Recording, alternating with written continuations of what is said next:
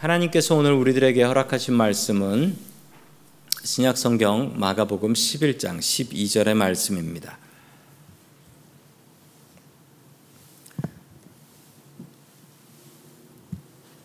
자, 우리 하나님의 말씀 같이 읽습니다. 시작. 이튿날 그들이 베다니에 나왔을 때 예수께서 시장하신지라. 아멘. 하나님께서 우리와 함께 하시고 말씀 주셔 감사드립니다. 아멘. 오늘 말씀에는 예수님께서 그 열매 없는 무화과 나무를 저주하신 내용이 있습니다. 예수님께서 뭔가를 이렇게 저주하셨다는 건 아주 생소한데요. 예수님께서는 왜 그러셨을까요? 그리고 이 말씀들을 통하여 우리에게 주시는 교훈의 말씀은 무엇일까요? 첫 번째 하나님께서 우리들에게 주시는 말씀은 열매 맺는 신앙인이 되라라는 말씀입니다. 열매 맺는 신앙인이 되라. 예수님께서 예루살렘 성전에 들어가셨다가 베다니로 나오셨습니다. 그리고 그 베다니에서 있었던 일입니다. 이 베다니하고 예루살렘은 걸어서 충분히 갈 정도로 가까운 옆 동네 정도가 되었기 때문에 충분히 걸어 다닐 수 있을 만한 길이었습니다. 예수님의 오늘 말씀을 잘 이해하기 위해서는요, 오늘 예수님께서 어디서 어디로 움직이는지를 좀 잘 아셔야 됩니다. 말씀드린 것처럼 예루살렘 성전에 가셨다가 베다니로 나오셨고 그 베다니에서 어떤 무화과 나무를 하나 발견하게 되지요. 자, 우리 마가복음 11장 13절의 말씀 계속해서 봅니다. 시작. 멀리서 잎사귀 있는 한 무화과 나무를 보시고 혹 그 나무에 무엇이 있을까 하여 가셨더니 가서 보신즉 잎사귀 외에 아무것도 없더라. 이는 무화과의 때가 아님이라. 아멘. 이게 참 어려운 해석하기 어렵고 이해하기 어려운 어, 본문입니다. 왜냐하면 때가 잎사귀에는 아무것도 없었는데 무화과의 때가 아니었기 때문이다라는 것이죠. 무화과의 때가 아니어서 아무것도 없었습니다. 그런데 예수님께서는 무엇을 바라셨을까요? 철이 아닌데 철이 아닌 나무에서 무엇을 바라셨을까요? 자, 계속해서 14절의 말씀 같이 봅니다. 시작. 예수께서 나무에게 말씀하여 이르시되 이제부터 영원토록 사람이 내게서 열매를 따먹지 못하리라 하시니 제자들이 이를 듣더라. 아멘. 이스라엘의 무화과 나무는 이런 형태로 생겼습니다. 이런 형태로 생긴 게 이스라엘의 무화과 나무입니다. 이스라엘의 무화과 나무는 참 흔합니다. 그래서 길에서 무화과 따먹는 것 너무 흔한 일입니다. 그리고 이스라엘의 무화과는 흔하기 때문에 성경에 정말 많은 비유로 나오고 있습니다. 예수님께서는 어떤 무화과 나무에 다가가셨고 무화과 나무를 마구 저주하셨습니다. 이건 더 이상합니다. 왜냐하면 예수님의 모습을 우리가 알지요. 예수님께서는 상한 갈대를 꺾지 않으시고 꺼져가는 심지를 끄지 않으시는 분이신데 아니 열매를 맺지 못했다고 이 무화과 나무를 용서해 주시고 아니면 기도해서 고쳐 주실 분이신데 이 예수님께서 무화과 나무를 마구 저주하셨습니다. 왜 그러셨을까요? 너무 배가 고파서 그러신 것일까요? 그것도 아닙니다. 그 예수님께서는 40일 동안 금식 기도하셨던 분 아니십니까? 40일 금식 기도하시는 분이 아니 배고프다고 무화과 나무에 대고 저주를 하셨다. 이건 더더욱 말이 안 되는 이야기죠. 여기서 참 중요한 말씀이 있는데요. 오늘 아까 읽었던 14절 말씀에 보면 이 말씀에서 힌트가 있습니다. 열쇠가 있는데 뭐냐면 제자들이 이를 듣더라. 요게 열쇠입니다. 제자들이 무화과 나무가 이 얘기를 들었다. 그게 아니고요. 여기서 주제는 무화과 나무가 아닙니다. 이것이 제자들이 듣게 하기 위해서 예수님께서는 그 무화과 나무를 제자들이 듣는 데서 저주를 하신 것입니다. 제자들에게 교훈을 주시기 위했던 것이죠. 무화과는 나무와 땅에, 땅에 따라서 다른데 좋은 곳에서는요, 1년에 한 서너 번 정도까지 열매를 따먹을 수 있다라고 합니다. 예수님께서 예루살렘을 방문하셨을 때는 언제냐? 고난주간입니다. 지금 마지막으로 예수님께서 예루살렘에 방문하신 것이니 이때가 고난주간이고 이 달로 따지자면 한 3월이나 4월 정도가 됩니다. 이때는 무화과가 제대로 열매를 맺는 철이 아닙니다. 그런데 이 무화과가 열매를 맺기 전에 작은 열매를 맺게 되는데 그게 바로 3월이나 4월이고요. 가난한 사람들 지나가는 나그네들은 이 나무 열매를 따먹었다라고 합니다. 즉, 이 무화과 나무는 철은 아니었지만 작은 열매를 맺어야 할 때였다라는 것이죠. 그런데 그 때에 맞는 열매를 이 무화과는 맺지 않았던 것입니다. 게다가 이런 무화과 나무는 땅만 차지할 뿐이지 때가 되어도 열매를 제대로 맺지 못한다라고 해요. 그래서 농부들은 이런 무화과 나무를 보면 그냥 용서 없이 가차 없이 도끼로 찍어서 그냥 땔감으로 사용했습니다. 어차피 이 무화과 나무는 안 되는 거니까요. 그렇다면 오늘 이 무화과 나무는 도대체 무엇을 상징하는 것일까요? 성경의 무화과 나무는요, 이스라엘이라는 나라를 상징할 때가 가장 많습니다. 그리고 이스라엘 백성을 상징할 때도 있습니다. 이게 가장 대표적인 무화과의 상징입니다. 무화과가 무성하다라는 것은 나라가 번성한다라는 얘기고 무화과가 시들었다라고 하면 나라가 힘없이 망해간다라는 이야기로 구약 성경에는 너무나 자주 나타나고 있습니다. 그러면 오늘 성경 말씀에서는 무화과가 무엇일까요? 자, 오늘 예수님께서 어디서 어디로 움직이시는지 그것을 보아야 한다라고 말씀드렸습니다. 예루살렘 성전에 올라가셨다가 베다니로 오셨고 베다니에서 하셨던 유일한 일은 이 무화과 나무를 저주하셨던 일입니다. 그리고 다시 어디로 돌아가는지 한번 보시기 바랍니다. 15절입니다. 시작. 그들이 예루살렘에 들어가니라 예수께서 성전에 들어가사 성전 안에서 매매하는 자들을 내쫓으시며 돈 바꾸는 자들의 상과 비둘기 파는 자들의 의자를 둘러 엎으시며 아멘. 다시 예루살렘 성으로 들어가셨습니다. 예루살렘 성전에서 나오셔가지고 베다니에 가셔서 무화과나무 저주하시고 다시 예루살렘 성전으로 들어가셨습니다. 그러니 이 이야기가 이 예루살렘 성전의 이야기와 이 무화과 이야기가 다른 이야기가 아닙니다. 이 두 개가 연결이 된 거로 보셔야 합니다. 왜냐하면 정말 떼어놓으면 땡금없기 때문에 그리고 성전에서 나오셔서 다시 성전으로 가셨다. 이 이야기는 같이 보아야 하는 이야기라는 사실입니다. 성전에서 나와 베다니 나무, 베다니에 있는 무화과 나무에 가셨고 다시 성전으로 오셨기 때문이죠. 그렇다면 무화과 나무는 무엇을 상징하느냐? 이 성경학자들은 이 무화과 나무는 예루살렘 성전 혹은 예루살렘에 있는 종교 지도자 혹은 우리들의 열매 없는 신앙생활을 이야기한다라고 성경학자들은 이야기하고 있습니다. 우리들도 어떤 면에서는 무화과 나무입니다. 왜냐하면 우리도 예수 믿으면 열매를 맺고 살아야 하기 때문이지요. 예수 믿고 우리가 맺어야 될 열매는 무엇이 있을까요?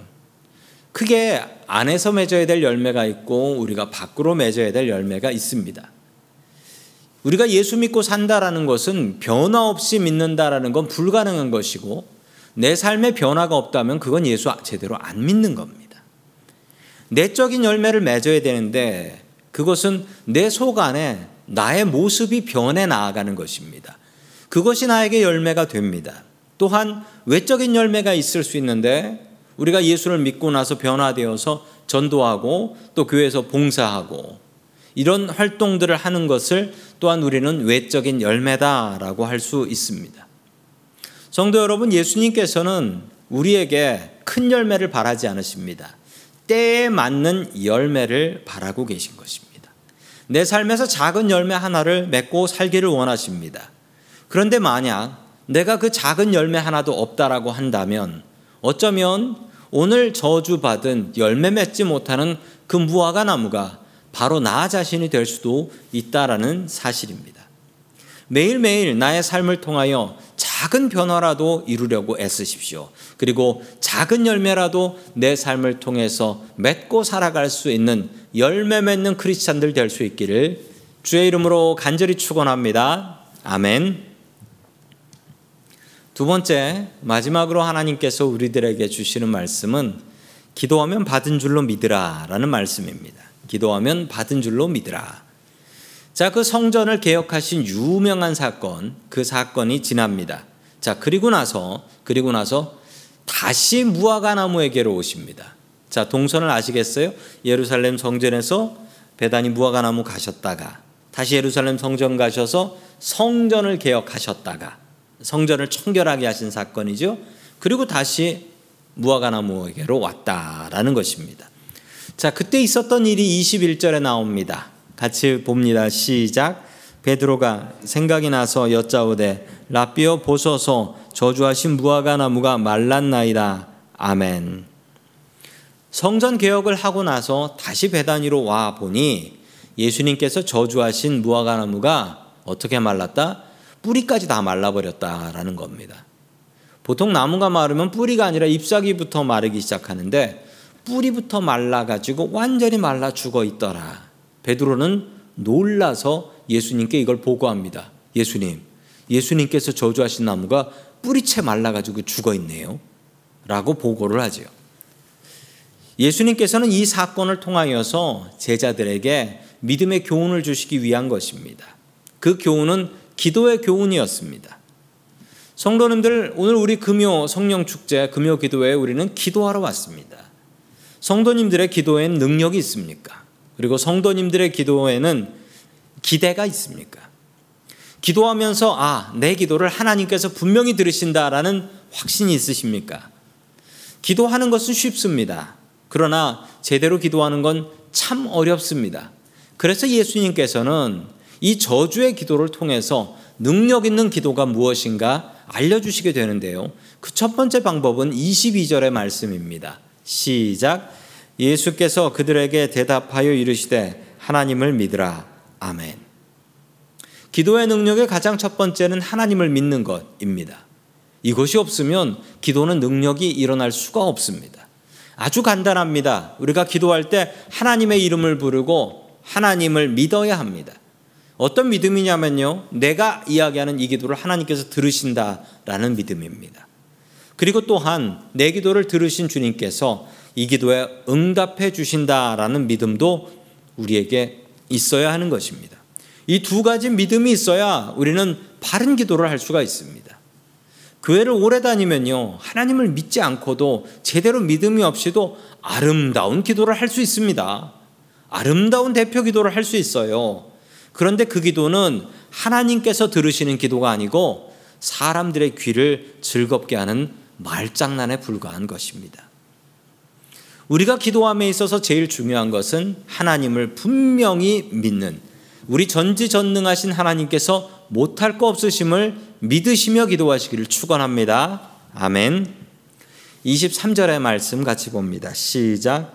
내가 진실로 너희에게 이르노니 누구든지 이 산더러 들리어 바다에 던져지라 하며 그 말하는 것이 이루어질 줄을 믿고 마음에 의심하지 아니하면 그대로 되리라. 아멘. 두 번째 주시는 교훈은 마음에 의심하지 말라. 하나님을 믿었으면 마음에 의심하지 말라. 우리는 기도하면서 여러 가지 의심을 갖게 됩니다. 하나님께서 내 기도를 듣고 계신가? 라는 의심이 들고 또 드는 의심은 아니 도대체 이 기도가 이게 뭐 도대체 응답이 되기는 하는 건가? 이런 의심이 될 때가 분명히 있습니다. 그러나 의심하지 마십시오. 내가 기도하는 순간 하나님께서는 들으시고 그리고 나를 위해서 일하고 계시다라는 사실입니다. 우리의 기도를 분명히 응답하십니다. 그런데 그 응답 중에는 우리가 원치 않는 응답도 있기 때문에 우리는 기도가 응답 안 됐다라고 실망합니다. 거절하신 것도 응답이지요. 거절하신 것도 대답입니다. 하나님의 때에 맞춰서 응답해 주시는 것도 그것도 응답입니다. 내 때에 이루어지지 않는다라고 해서 불평할 일은 아닙니다. 의심하지 마십시오. 의심하기 시작하면 그 기도는 능력이 사라집니다. 자, 계속해서 24절의 말씀 같이 봅니다. 시작. 그러므로 내가 너희에게 말하노니 무엇이든지 기도하고 구하는 것은 받은 줄로 믿으라. 그리하면 너희에게 그대로 되리라. 아멘. 기도를 하고 나면 분명히 하나님께서 살아계시고 들으셨고 그리고 지금 일하고 계시다. 그리고 분명히 답해 주실 것이다. 라는 믿음을 갖고 기도하라 라는 것입니다. 그러면 그대로 된다 라는 거예요. 그러면 그대로 된다. 하나님께서 분명히 응답을 주신다. 성도 여러분, 나도 안 믿는 기도를 하나님께서 응답해 주실까요? 나도 안 믿는 기도를 하나님께서 응답해 주셔야 할까요? 내가 안 믿는 기도를 하나님께서 응답해 주시면 무슨 일이 벌어지는 줄 아십니까? 기도 응답을 받고 나서 이게 뭘까? 이렇게 됩니다. 내가 기도하, 내가 기대를 안 했으니 내가 기억을 못 해요. 그러면 이게 왜 이렇게 된 거지? 하나님께서 이렇게 하시지 않는다라는 것입니다. 성도 여러분, 우리가 기도하면 하나님께서 들으시고 당장 일하시고 그리고 정하신 때 응답해 주신다. 이걸 내가 믿어야 된다라는 거예요. 내가 믿지 않는 것을 하나님께서 응답해 주시지 않으십니다. 믿음을 갖고 기도하십시오.